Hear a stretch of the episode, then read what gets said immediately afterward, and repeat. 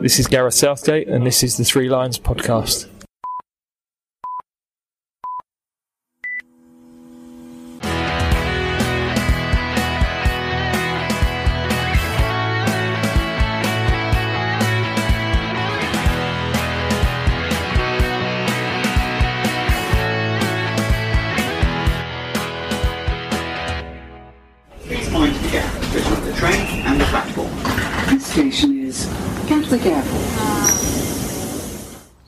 And welcome to the Three Lions podcast and welcome to Pristina in Kosovo. Now there's a phrase I never thought I'd utter maybe a year or so ago. But that's what affords you following England around the uh, around the world. Going to some places that are perhaps just off the beaten track a little bit. Of course England are here for their last Euro 2020 qualifier. It is the final one because on Thursday the 14th at Wembley we qualified in impressive style with a 7 0 win over Montenegro in what was our 1000th game. We'll speak to Matt Astbury, England blogger, about that game soon. That's coming up. Now, on the same evening in Prague, Czech Republic, they beat Kosovo 2 1 to secure their place as well. So, on paper, the game's result won't have any bearing on the final standings. However, Kosovo are still in with a shout through their Nations League performance, so they're going to look to put on a good show for all the supporters that are going to turn up. Also, coming up on the podcast, we're going to look back over the other games that the various England sides have played over this international break. The last international break of this calendar year, the Lionesses have been in action, as have the under 21s, the under 20s, and various young Lions age groups. So we'll cover those results further into the podcast. Now, I've collected my ticket. It's cost me five euros. I can't remember the last time I paid that little to watch any standard of football, let alone watching England. Now, I set off from Tirana in Albania this morning with the guys from On the Ball Travel and their coaches, so a shout out to them. It's now just gone two o'clock. I'm currently sat next to the ninth ugliest building in the world. 2009 apparently. This is what I'm reading from the Free Lions magazine. Now this building is one we spoke about with Arben Barisha in the, the last podcast. And it's actually the National Library of Kosovo. And I guess it's one of those buildings that you either like or you don't like. A bit like Marmite. It's loads of sort of concrete blocks all piled on top of each other with apparently 99 white domes on top of them said to represent the hats of traditional Albanian and national costume. It's alright actually, I, I don't mind it. It's got this weird metal mesh grid across all of the all of the windows and up the side of it. It's it's very strange, very hard to describe. Uh, your best bet is Google, as with a lot of things.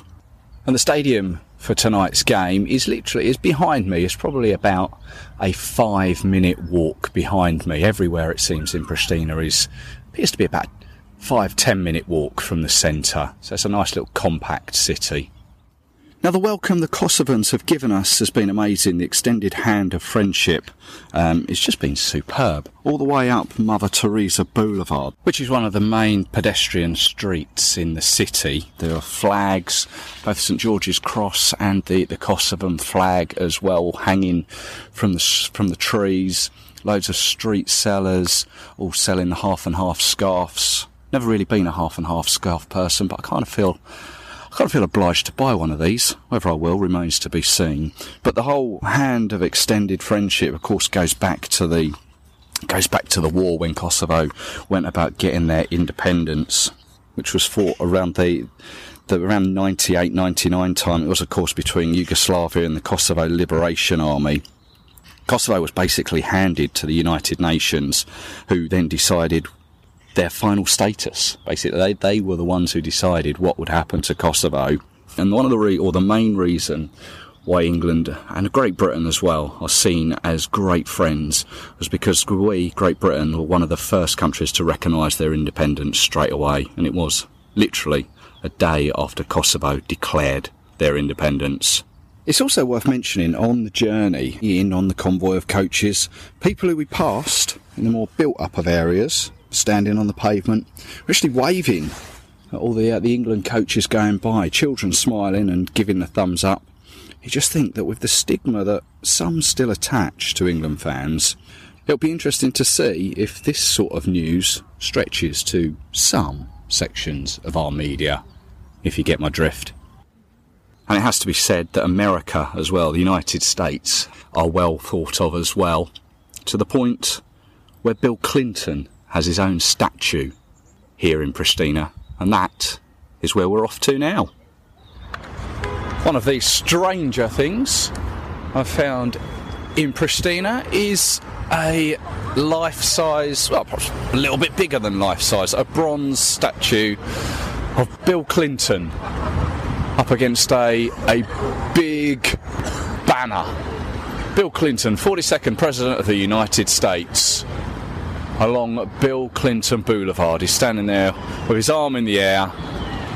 He's got some, some sort of book in his hand. There's actually just up the, uh, about 100 yards up the road, there's a picture of his wife, just to even it up.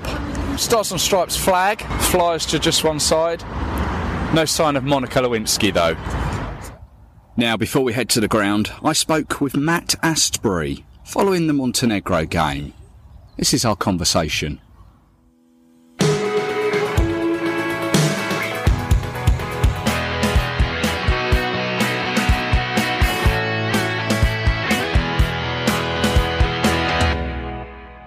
I'd like to welcome to the Three Lions podcast. Welcome to England blogger Matt Astbury. Hello there. Hi, Russell. How are you? All right, thanks. How are you? Not too bad, thank you. We're talking the day after the Montenegro game at Wembley. You were there, as was I. What did you make of it? Uh, easy night for the uh, for Gareth and the team, wasn't it? Uh, mm. Seven goals. I mean, the first half I couldn't get over how good England were. Obviously, you got to take into account the fact that Montenegro aren't the greatest team in the world. But one thing that um, always struck me was that a few years ago, when we'd play Montenegro on a very frequent basis in qualifying for World Cups and European Championships, we often struggled against them. They were quite a they're a bit like they're a bit like Northern Ireland who, now, where they were like very dogged defensively, and they always had a shock in them. I can remember England going to Montenegro a few years ago, only coming away with the draw. And when when we came away with the draw, it was more the fact that oh, that was a good result. And I think going into the first game of this, when we played uh, Montenegro away a few months back now, um, I think the fact there was a lot made of um, you know all Montenegro atmosphere. Obviously, you know there was the racist chanting, which does cast a dark shadow over that game. But then England, you can tell this England team are something different now because they made that trip to Montenegro look so easy, and they made the game last night. I was speaking to my parents actually on the phone a few hours ago, and they basically said it was like England were playing a non-league side. It was like Montenegro didn't want to be there, uh, but it was great to see Harry Kane get the hat trick. Now he's moved up to the sixth all-time leading goal scorer for England. And then see Alex Oxlade Chamberlain as well get back on the score sheet. He's since his injury, I think he's come back really strong. And that first goal, the the touch he took to control the ball, then second touch fires it into the bottom corner. It was just a great performance overall, and great to see Tammy Abraham get his first goal as well. Because obviously, how he's been playing for Chelsea, he's got a lot of England fans excited when he started being included in the squad. So no, it was a great night, and I'm really excited now for next year and for the championships. Yeah, that's right. We are now qualified to Euro 2020. We will be there. Definitely three home games in the group stages and keeping our fingers crossed for those games in the semi final and the final. There was a couple of other things that from last night. Obviously, we had the the Sterling Gomez incident uh, in the lead up to it, which, which was a little bit distracting. But Gomez came on and and got a little bit of a bit of a boo, which I thought was a little bit out of order from from some England fans, and I, and I struggled to really see how or why that came about.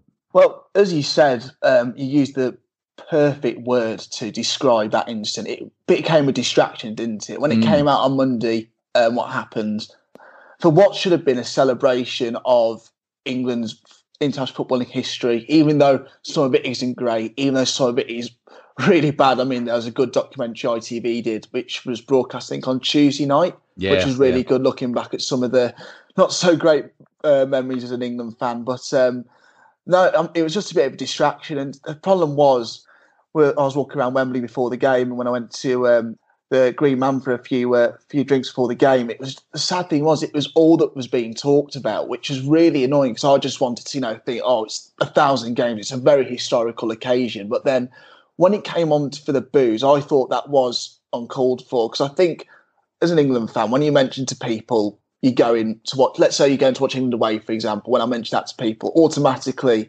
some people get in their head that, oh, England fans going away, that he's just going there to drink a load and, you know, cause trouble. And that is totally not the case. And I think the problem is, you know, England fans, we're so slowly just trying to be on good terms with the team. And after that World Cup last year, I thought that bond had been really strengthened and the fans and the team were closer than before. But now, after what's happened on last night when Gomez got booed, I thought it was totally uncalled for. And the sad thing was as well was that his family was also at the game. I mean, for those who are booing, they might be listening. I don't know, but just think. Let's say if um, if you put yourself in Joe Gomez's position, you know you're being booed coming on, your family were there. Just think about what the family were feeling. Like uh, they were probably thinking, "Why have seventy thousand? Why is a minority turned on my my son, for example? It was just it wasn't on, and it just didn't make any sense. But you know, I think the issue's been dealt with the right way. I think it's lucky that it was Montenegro that we were playing. I think it was a bigger team. I don't think Sterling would have been dropped. I think it, I think he would have been kept in the side, but I think it was lucky that it was Montenegro. And you know, by the by what we've been told, obviously there's different media accounts of what happened, but um, Sterling obviously was in the wrong by flipping out at Gomez when he arrived at St George's Park. So they're booing Gomez for something that he didn't instigate, which is a bit weird. But mm. yeah, again, it's sad again because it's full distraction in the aftermath of this game when it was such a good, flawless attacking performance. So we should be really excited for what the future holds. But instead, it's all about England fans booing their own. Yeah, no. Let's let's hope it was just a one-off, and I'm I'm really hoping that uh, the the Kosovo game that if Gomez does get the the opportunity to come on the pitch, then he's going to get the the reception that he deserves. Yeah. But I mean, seven 0 against Montenegro, as you say, it was a real attacking force. It was good performance all over. Sterling didn't play, but Gareth has said he, he will feature in the game against Kosovo. But those players that did play against Montenegro, they're going to think, well, we put in a, a 7 0 performance here. Some of those are going to be frustrated to get dropped, aren't they?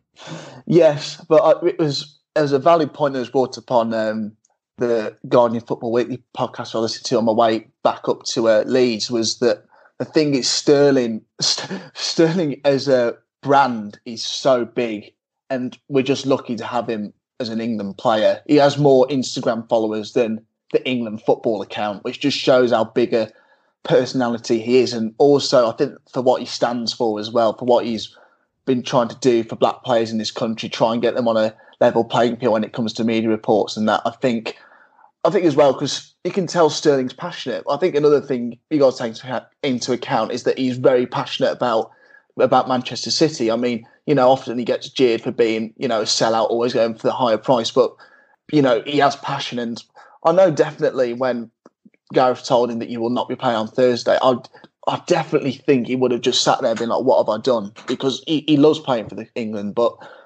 again, I think even though some of those players that played against Montenegro will be dropped, I think the main positive thing is, is that we've got a good squad depth for the championships because you will not go through a tournament like the Euros or the World Cup without getting injuries of some sort. So even though some of those players who played last night will be disappointed that they've been dropped, there's there will more likely be a chance coming up because obviously we'll have warm ups in March and just before the tournament in June. So it will be. It's. I think it's going to even itself out. I'm just we just got to be grateful that we've got such a good bit, uh, squad depth now that we, you know, if we get an injury, for example, let's say Sterling does get injured, I wouldn't be, you know, nervous that another player's being brought in after what I saw last night. Yeah, no, other players can step up to the plate. Yeah, you're right. Well, uh, yesterday it was, as you say, a celebration of England football. Of course, England's 1000th game, which is a marvellous achievement. I kind of felt a little bit let down by the what was going on at half time and the whole sort of there was there wasn't as much razzmatazz as I um, as I thought there might be. Um, the program I thought was absolutely superb that they produced. I don't know. Just at half time, there was only a handful of players, and I think there was there was only a few that they actually spoke to. Uh, it would have been great to have some of the like the 66 term players maybe around there. Just various other players I thought could have uh, been on on show and spoken to, rather than have a, uh, a five minute Deliveroo guy trying to find someone in the crowd.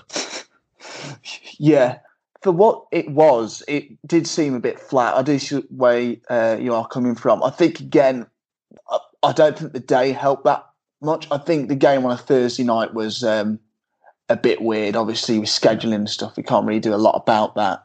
I think out of all the teams England could have uh, had playing that game, I don't think Montenegro would have been top of their list. I think no. if they knew, I think if they um, knew the date very well in advance, I presume they would have picked a big team. Oh well, most likely Germany to come and play in it as like a sort of big celebration of uh, the English football, that sort of thing. But no, it was a bit flat. But again, I, I don't know. I think sometimes with these things, you know, with it being, you know, with England basically qualified, they had to try and find something else to hype the game up essentially. And it was just by look, the 1000 international was that game. But I think the opponent didn't help. And I think just, I don't know, he just felt like he was just missing that sort of vump that it's like, oh, it's the 1000 international. But there may different factors. But again, you know, I did, I've got a program and things like that just to say I was there. I've kept, uh, instead of having the mobile tickets usually, I've asked for a paper ticket this mm. time. So I've got that as a memento. But it's more or less there going, I was there. It's a historical occasion. But, you know, I think just sometimes some things just don't go the, their way and the opponent and stuff. For that game in particular just didn't help.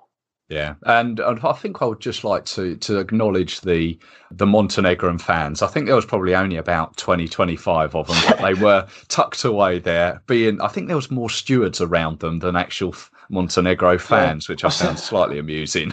I've seen more people at a house party than uh, in that little section. So, no fair play to them. Again, I think those can say their families, I was there for England's 1000th international. Don't talk about the result, but uh, I was there for that historic that historic game. Yeah, you're right. So you're you're an England blogger. You're also an England Travel Club member. How long's the blog been going for?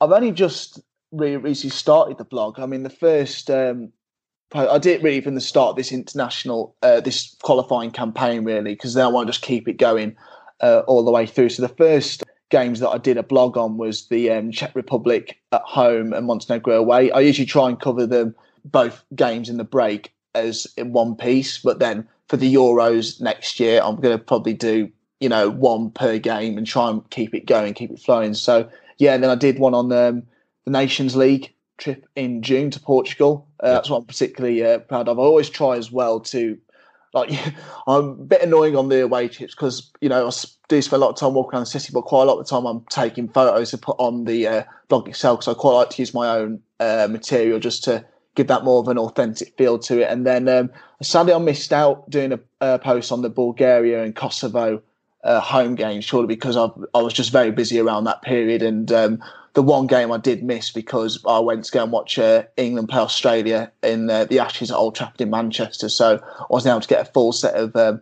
eyes on the game. But then the most recent one that's the first thing on my uh, page is that trip to uh, Czech Republic and Bulgaria, which was a uh, it was an amazing trip, even though the Bulgaria game, obviously, you touched on that on the previous podcast of uh, what happened. But no, I really enjoy I really enjoy that trip, and it's got a lot of positive reception. That's the uh, that's the good thing. Since I've been doing them, everyone, even in uh, England Travel Club Facebook group, for example, also on Twitter or just out or you know just reaching out on Facebook and social media, getting really enjoying them, keep them up. So yeah, that's really spurring me on. But I'm really enjoying doing them. Yeah, no, we'll keep it up. They're a good read, and I think it's it's Matt Astbury Sport at word yes. or .wordpress.com, isn't it? Yes, it is. Yeah, um, I, I, do blog on other stuff as well. So you know, if you there's also different uh, stuff on there. I'm putting a few cricket pieces together as well at the moment. So um, yeah, I mean, you know, obviously England uh, diaries, as I call them, the blogs, they're the main feature of my site, but I do also write about other things as well. Yeah, no, it's a, good read. We'll link to it via the uh, via the Three Lions podcast as well. Um, and you've got a day job which kind of uh, is sport related as well, which sounds quite interesting. Yes, I'm um, an editorial assistant at uh, DAZN, which is a sports streaming company. It's based in Leeds, but it doesn't operate. It, doesn't broadcast in the UK, but it broadcasts in uh, Canada, for example. Uh, the USA, they obviously make a lot of noise because they've got the big boxing broadcaster over in uh, the states now. and they've got uh, rights in Brazil, Japan, Germany. Um, so yeah, um, basically what DAZN is, it's like Netflix but for sports. So it's um, basically you just log on uh, for a, a, monthly fee. So for example, um, let's say let's use the Netflix example. Like Netflix, you pay nine ninety nine a month. DAZN's is the exact same model. You pay just a flat fee per month. You can just watch whatever sport they've got the rights to. For example, in Canada, it's very big because we've got um, the NFL, American football, on there, and that this year they've just got the Premier League rights, and you know we can share every game in Canada. But judging by feedback we've got through various forums and subscriber numbers, that's gone down really well. We have Champions League as well, so uh, in Canada it's a very big driving force for club football over here. So yeah, no, it's um, it's always a growing company, but uh, no, it's very exciting. But it's shown how it's changing now. Obviously, uh, it's going to be quite difficult to break into over here with the, if you like, the Sky and seeing BT with the money they purchased for Champions League rights. Obviously, they've got to try and get a foothold in there somewhere. But no, it's an exciting job, and exciting industry, and I don't think it'll be. Uh, I don't think it will be long until we see um, sports streaming sites coming uh, into the UK. Yeah, well, we shall see. Watch this space. Uh, and you're also on Twitter, aren't you? If people want to connect with you. Yes, uh, at Astbury Matt on Twitter. I presume you'll probably link to it in uh, the podcast. But yeah, no, you can drop me a follow. I'll probably, if you're a England uh, Travel Club member, um, I'll probably follow you back because uh, you know there's nothing better than meeting up with people. That's the that's the one good thing I always say to people who always ask what is it like going to watch England um, away. I've made so many good mates already just through going on these trips. So, you know, it is an experience. Obviously, you do go to some uh, interesting places, but it's experience you won't forget. And, you know, eventually you'll probably be knocking, a, uh, being in a group with uh, loads of uh, like nearly 100 people. I mean, I've already in a WhatsApp group, which is just people I've met through the England uh, away trips, always in contact as well. So, yeah, no, it was, um, drop me a follow on Twitter and I'll definitely get back to you. Yeah, can't echo that enough more. Yeah, go go on England, go on England away duty, and yeah, you got friends for life. I know that as a uh, as a fact. Matt, thank you very much for your time. Uh, as I say, we will link to uh, your Twitter and the blog as well. And yeah, we need to uh, we need to catch up and have a beer together. Yes, definitely, Russell. I look forward to it.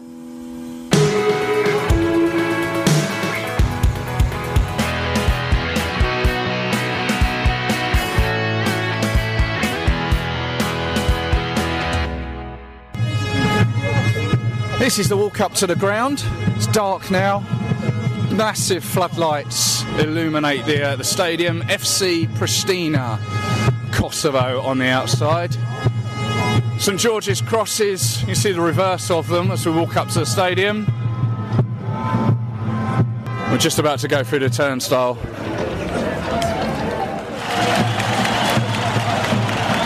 Kosovan players have come out for their warm up to a, a huge round of applause. Ground is half full. It's what is it? It's 20 past five. Kickoff at six o'clock. It's a ground that's a single tier all round. Already Kosovan fans jumping up and down. There's a main stand over the far side. There's a running track that goes around it.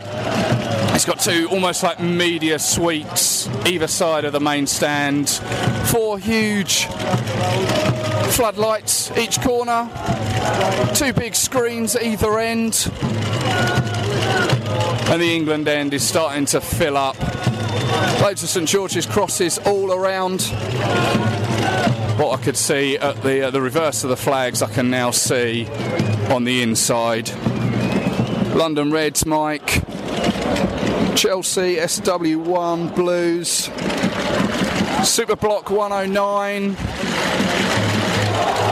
There's plenty of England fans or England flags in the uh, the home end as well. So a lot of England fans have managed to get themselves in. Weather-wise, it's all right. It's dark. Bit of a chill in the air. And there's people looking over the other side of the ground trying to get a vantage point in But to be honest, I don't think there's going to be a real vantage point from anywhere outside. There's a couple of houses dotted up on the hills, but you're not going to get a uh, a real good view.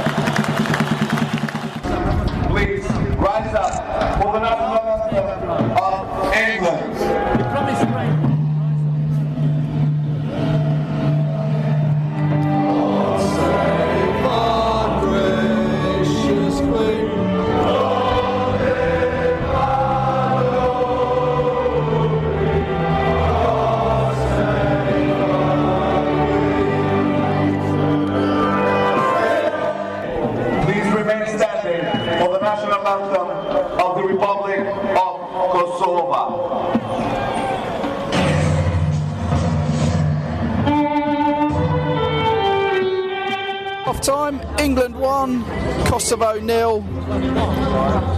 Standing on the top steps of the England section. And behind us, the road leads up to the main square in Pristina, where the big screen is. Plenty of people who haven't got a ticket are standing up there. And you can hear them when there's a bit of a lull in the crowd noise down here. There's a light show going on up there, it would appear as well. People are standing on the tops of buildings, I've seen now, trying to get a view of the game. I say England one up. Harry Winks found himself in space and slotted home, but it's been a bit of a uh, bit of a, a non first half. Worth saying that the the tifo that the Kosovans raised at the beginning of the game was pretty special. A welcome and respect with the poppy, flanked either side by a Kosovan flag and a St George's cross. It was a nice touch, and the national anthems were well respected. Kosovo being very vocal, as the supporters very vocal every time they've gone forward, but not really tested England. Say half time and Dua Lipa is played. More flag watch. Cheshire United over the far side. Donny Owls. Fulham. Reading on tour as well. Lewis.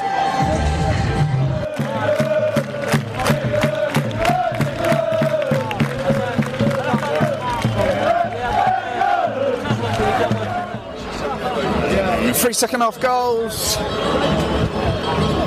from Marcus Rashford, Harry Kane, Mason Mount. England 4, Kosovo nil. Kosovans do a final lap of honour. Well deserved as well. They've had a, uh, a decent campaign here. They're still going to the playoffs. As I watch the crowd leave and go off into the night. Thank you very much, Kosovo. You've been great.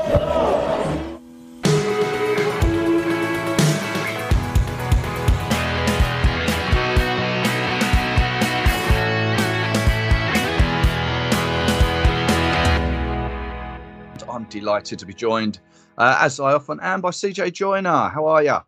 Okay, thanks, Russ. How are you? Yeah, all good, thank you. Kosovo, what a uh, what a place to finish off the year and the campaign. How did you find it? Oh, what a lovely place. Um, it's lovely people. There's stories of guys just pulling up to a bar in a car, putting hazards on, jumping out, and pay, paying for people's drinks. You know, um, a table a, a table full of English and just paying their bar bill, and then jumping, back, shaking people's hands, jumping back in the car and driving off. It's kind of it's it's pretty surreal, really, and I think it says a lot, really, that there's no that there wasn't any trouble at all. It says a lot that you've got that with the amount of people that were there compared to normal, and look at the welcome that we got in the first place. Mm. That says a lot as well, I think, and uh, hopefully, hopefully that if if we get an away game somewhere next year, or if it's during the tournament and there are any problems, it can be looked at. This can be, and also back in Montenegro as well, that can be looked at saying, well, look, you know, it's not always that. It's not all England fans aren't always that badly behaved. There's the odd time, but but generally it's the minority. And when there's smaller allocations, there isn't the trouble. It's just not there.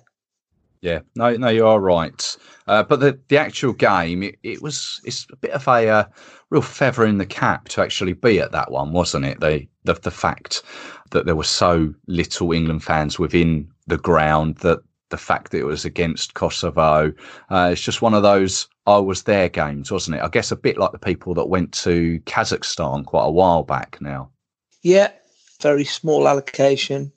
It's it's one of these that you'll remember for a long, long, long time. And I was very, really, I was really pleased to read that you got a um, you got a ticket when uh, when you put it out there, Russ. And um, it's a it was one it was a special night. And I mean, just read da- down to the um, the the first name of each player being read out from from uh, both teams, and then both sets of fans reading out the surnames, you know, d- down Yeah. to the We, we the, didn't the really. applause. The, Yeah. I mean, our, our players seem to get applause for, for things that they were doing from the opposition fans, which it was just surreal. I've Yeah. never been in that sort of situation before.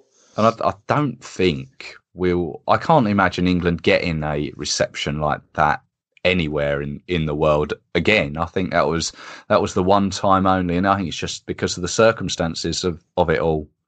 Yeah, you can see how um, how grateful they are for, for everything that our brave armed forces did for them, and and some of them some of them laid down their lives. And I, I believe I'd I'd have to double check this, but I think the last British serviceman that died in that area was about 2007. It wasn't actually that long ago. Um, Wow. It's what 12 years ago, something like that, I believe. So, so it, the country itself isn't that old, as we know, and I don't think it's even recognised by the UN at the moment. Um, but obviously, FIFA and UEFA have, have been able to recognise them, and and it, it's put it's put them. Well, hopefully, it's it's going to help them get independence, and um, they can they can use that as an example of saying, well, look, you know, we're, we're playing as an independent country, we're, we're self governed and we're self financed, and we can we we can go forward from here. And you know, you look at the people and how, how nice they are, and what what wonderful bunch they are, and that they deserve it. They really do. Yeah.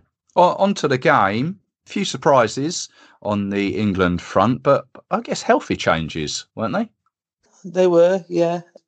Nick Obviously, Pope in goal, didn't he? Yeah, yeah. It's not. It was a nice change just to see him given ninety minutes. Um, I mean, I, I was very pleased to see Maddison come on. Um, you know, he's he's had a bit of a uh, he's had a bit of a tough time, really. I think uh, with the reasons for that, you know, we, we won't go into it really, but um, he, uh, yeah, he's he's fantastic. Obviously, good good for my good for my club at Coventry, and uh, good.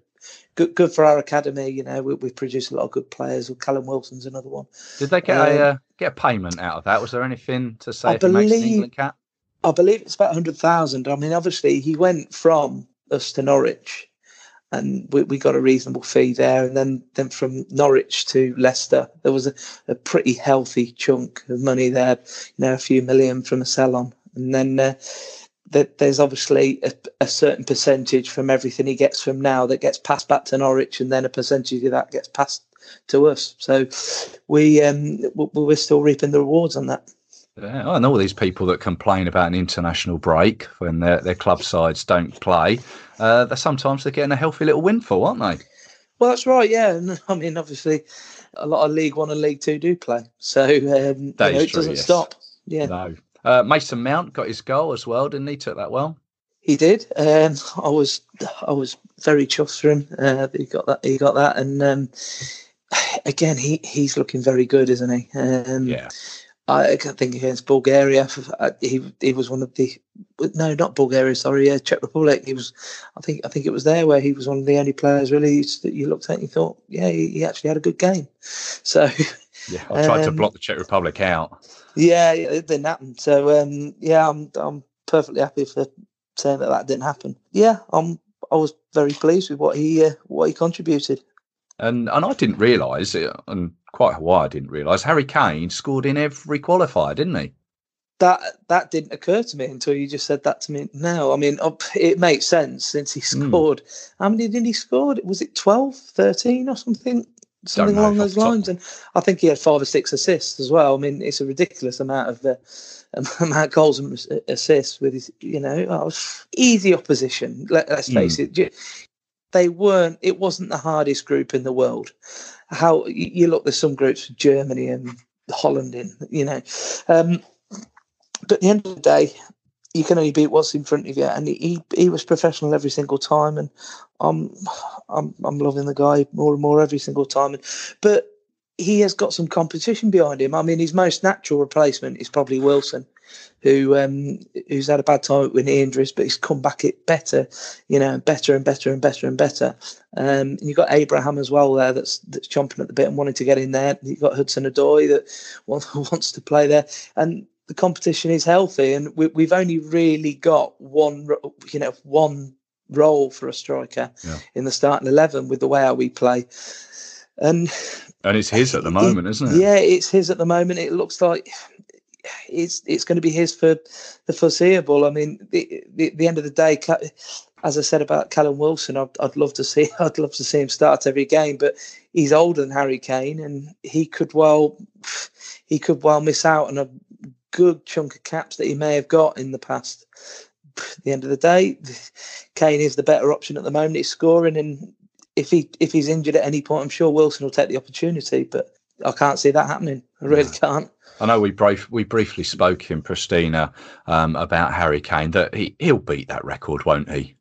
Easily. I mean, we joked at the the Montenegro game that I think in the first half he was what nine nine goals off uh, uh, Michael Owen, and we are thinking, well, he might actually make that uh, this game, yeah. and you just don't know. But he, he, depending on how next year goes, if he has another tournament like he did in Russia last year, he, he will almost certainly go ahead of Owen. I, I would say because he's he's going to get four or five um, if if we go all the way to the in the tournament.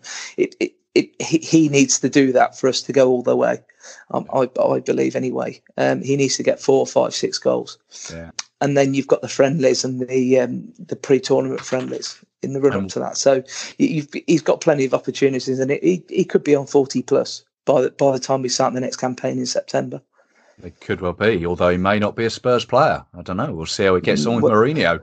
Well, yes, yes, that's that's going to be interesting, and we know we know some players, some players that are out there, some very good players, Essien and so on, have called him daddy, um, and uh, there's plenty of players that um, don't necessarily like him as much. So um, we'll we'll just have to see how he gets on with that, won't we? Yeah, well, so wait and see.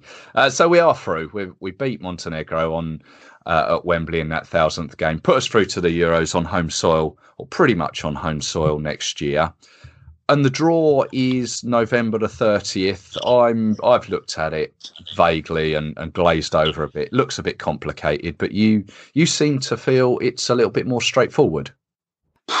Uh, well, or or not. I think you've got to read into it a little bit. Once you've read into it a little bit, you, you can kind of see where we are. I mean, I believe that we get one of France, Poland, Switzerland, Croatia, one of Portugal, Turkey, Austria, Sweden, Czech Republic, and then the winners of playoff path C or D. And I think the reason why they, they can't work out at the moment who that um, who that is right now in that in that final spot is because it could be Hungary or Scotland could come through there. Now, at the end of the day, Hungary and Scotland could come through. They're both hosts, so obviously Scotland have been told if you, if you qualify, you will be you'll be at Hampden, and basically Hungary have said this, Hungary have been told the same. So the same as all the other playoff, the, the teams in the playoffs. I think there's 16 of them, so that that are hosts. So right. that that's why that's why it's in that position. And um, I mean, it is mind blowing, really, the amount of permutations due to the fact that, like for example, Russia can't play Ukraine. I don't think in the groups and so on. And that there's a couple of other t- there's a couple of other situations like that. Them being 12 hosts and so on. Like, for example, Group B is already pretty much settled with Belgium, Russia, and, and Denmark, certain of Group B, and then there's only one team to draw from that for Pot Four. So um, we know that Sp- we know that the winner of Ireland's playoff path plays Spain. Uh, for example, um, Group C is Ukraine and Netherlands. So we, we our group, yeah, it's it's not as decided as some of the others The Champions League is very similar to this as well. I mean, that that is just mind-boggling, really. And there's very few teams, despite the amount of teams in it, there's very few teams you can actually play against in the group stage. It, it, it, they get moved around all the time, and it seems it's very similar this time with the Euros. Yeah, it's it- it's not as fun, I don't think. But we will uh, we'll find out. November the thirtieth is when the draw is actually done, and and we'll have a, a podcast to uh, to reflect on that as and when it happens. But they England have announced that they've got two friendlies in March. One of them has been already announced that we've got Denmark at home, um, and there'll be another. I think that's on a. Is that on the Monday, the thirty first of March? Yeah. And then I think there's going to be a, a game on the 27th, which I think is a Friday, uh, which is yet to be announced at time of recording this. Uh, and then we're going to have games. Uh, it's been worded a little bit differently. Basically, they, they can't be played at Wembley before the Euros in June. Word is that we're going to be going up to St James's Park in Newcastle, and and because it's on the road, there's a possibility of one away. Is that right? Is that how you read it? Well, they said there's going to be one in Europe, didn't they? So Yeah. I mean, Well, Newcastle it- is in Europe. Yeah, yeah. We all love we, we all love away games, don't we? we? We'd rather be there than anywhere else. Um, Wembley's at the bottom of the list for me, and then obviously out on the road, and then top of the list is an away game. But I can just see it. You can just see it, can't you? That the game in Cardiff or Hampden. You know, it, they're going to build us up. We think we're going to get Austria. We think we're going to get I don't know Romania or something, and we'll end up with. Uh, they they would do. We'll, we'll end up we'll end up with Scotland or Wales at home, uh, well away, and Surely, though, if, if Hampden is going to be used as a a That's true. host city, we couldn't play there, though, could we? That, that's true. So I suppose that's um, actually the same as Romania. To be fair, actually, there you go. So, so I mean, Aust- I know Austria has been muted. It it looks like a fantastic ground that does. Um, a, a, mate, a mate of mine and yours actually, um, Bill. Uh, he's Yep. um, he's been there and he's, he's shown me the um, he's shown me the the, the uh, pictures and whatever. And We last played in I Austria looks 2007, so got a little little while since we played Yeah. there. So, yeah, I've never been. Oh, Would it's- be, would be a good one. That. Yeah, it's a, it's about time we had a game there. I mean, I believe that we owe Switzerland a game away, don't we? Um, I don't, I don't know. You know, if if that doesn't happen in June, you know, it's going to be a long, long, long time until that can happen. It's about two years later. Right. So, you know, We played played in Basel a while back, I think, didn't we? A qualifier there, and I know for a fact we played them in 2010. yeah, it's just that from from the uh, from the game that I think was it was it in Leicester that game, the uh, Switzerland. Yeah, yeah. So reverse fixture for that. Yes, yeah. I see where you're Yeah. coming from. Yeah. Yeah, so I mean, we'll just have to see on that. But I mean, there's plenty of teams that we we, we owe games to. But I mean, we played Portugal in the run up to I think it was, was it the 2016. Euros. Yeah, Yeah. so um, we have although obviously we played in the um, Nations League, but we haven't played a friendly out there. So th- th- there's plenty there's plenty of uh, there's plenty of teams where we've hosted at Wembley and we haven't we haven't gone there. Ghana's one obviously, and uh, that'd be an interesting place to go. But I can't see us going there just before the uh, the tournament. No, you'll have to uh, to give me one of your Sky Scanner ways of getting to Ghana. if that comes up. Yeah, that's right. Yeah. CJ, always good to speak to you. And I guess, uh, well, we'll we'll speak in we'll speak in December when we'll do our look back over the year, if that's good with you. No problem. No problem at all. Nice one. All right, well, uh, we'll speak soon. Okay. Cheers, Russ.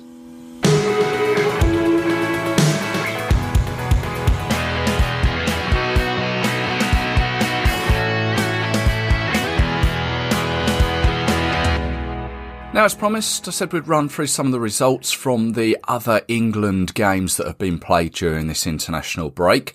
We'll start with the Lionesses. We'll go back to the 9th of November. Seems like a little while ago for that one. Game actually went to. Went to see the Lionesses play Germany at Wembley. Bit of a damp one, really. It's very reminiscent of 2014 when we last played Germany and we last played them at Wembley. It was just wet in the air, damp, cold as well. But it didn't stop 77,768 from turning out, which was in fact more than the attendance for the men's game against Montenegro. Unfortunately, the result though didn't go our way, and to be frank, Germany were the better team on the night. But Ellen White, she came into the team and she equalised just on half time, although I say the Germans won it, and deservedly so, right at the death. But I'm going to have a great advert uh, for the women's game. Just a shame that the results didn't come with it. But a few days later, on the 12th, the Lionesses went over to the Czech Republic, and for the last game of the year in a friendly, they beat them by three goals to two, ending the year with a win. Leah Williamson, I think, pretty much saving Phil Neville's neck after the Lionesses' recent results of late. Uh, she got a late winner. This after the Czechs had gone ahead. The other Lionesses' goal scorers were Bethany England and Beth Mead. And following that Wembley game, I'm sure it was a bit of a come down as this seemed to be played in front of a less than a hundred, if the TV footage was anything to go by. But I do know there were some England fans out there, so full credit to you guys because it did look cold with persistent snow in the air. Now, as I've said before, I am looking for a, a contributor for the Lionesses. If you do follow the Lionesses, please do get in touch. It would be good to have a another voice, another perspective on the Lionesses. Uh, if you'd like to come on the podcast, just drop me a line, get in touch. Now, the young Lions, the under 21s, let's start with those guys. On the 15th of November, they faced Albania in a Euro under 21 qualifier. They came away with a 3 0 win. Goals from Man City's Phil Foden, Charlton's Conor Gallagher, and Arsenal's Reiss Nelson. And then on the 19th, they travelled over to Doetinchem in Holland, where they played the Netherlands. Went down by two goals to one as the Dutch scored in the very last minute. Mason Greenwood from Manchester United had equalised in the second half. The under 20s on the 14th of November, they beat Portugal in a friendly by four goals to nil. Goals from Tyrese Campbell, he got two. He's from Stoke. Manchester City's Ian Poveda Ocampo got one, and Arsenal's Emil Smith Rowe. Then on the 19th, England faced Iceland. They faced an Iceland under 21 team. This was played at Adams Park in Wycombe. Reading's Danny Loader, Ian Poveda Ocampo again from Manchester City. He got two in a 3 0 win. The under 19s played three games on the 13th of November. They thrashed Luxembourg 4 0 in a Euro 2020 qualifier. And Manchester City's Taylor Harwood Bellis getting one. Fiorentina's Bobby Duncan got two. And Hamburg's Xavier Amaechi got another. Then on the 16th of November, England had another Euro Championships qualifier. North Macedonia nil, England five. Tommy Doyle got a goal uh, of Manchester City. Anthony Gordon of Everton. James Garner got two from Manchester United. And Arsenal's uh, Bukayo Saka got one. And then three days later, they travelled to Bosnia and Herzegovina, where they came away with a 4 1 win in another Euro Championships qualifier. Chelsea's Faustino Anjorin got a goal. Manchester United's Ethan Laird. Taylor Harwood Bellis of Manchester City got one. And Anthony Gordon of Everton got one. The under 18s, well, they had three games in Spain. Lucky them. They beat Russia by five goals to two. PSV's Noni Madueke got goal, got one. Sam Greenwood of Arsenal, Cole Palmer of Man City, Morgan Rogers of Man City, and Alex Mighten of Nottingham Forest. They drew 4 all with Norway two days later. Manchester City's James McAtee got two. Sam Greenwood of Arsenal got another. And Miguel Azizas, also from Arsenal, got one. And finally, they rounded up with a game against the Czech Republic, which they won by a goal to nil. Uh, again, another goal from Noni Madueke, he of PSV. And finally, the under 17s, they had two games. Unfortunately, the first one played at Alfreton Town was against Denmark, where they went down by three goals to one. Lewis Dobbin of Everton getting the goal there. And then they rounded off the year with a 2 0 victory over the Czech Republic, played at Solihull Moors, and Alex Robertson of Manchester City got both goals there. There you go. That's our roundup of all the England teams that have played over this international break. And it is worth mentioning if you do want to catch up with some of the live commentary from some of the Young Lions games, there is a Twitter feed, Live Sports FM. Go and have a uh, go and check them out because they've got the commentary for a lot of the Young Lions games, and uh, it comes highly recommended. I've listened a couple of times.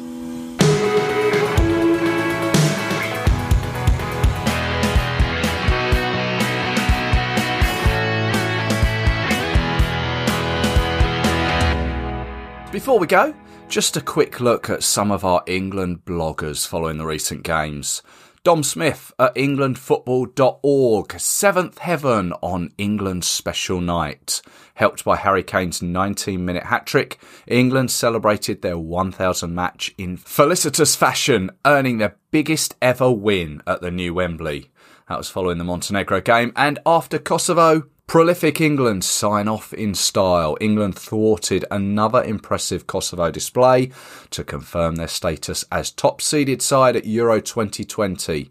Harry Winks and Mason Mount scored their first international goals. Jonathan Thearby at footballengland.org. England's Millennium Men roar into Euro 2020. And don't forget Matt Astbury, who we spoke with earlier, can be found at Astbury Matt on Twitter, as can CJ at CJ Cov Blaze. My name's Russell Osborne. You can find me at Three Lions Podcast, Facebook and Instagram too.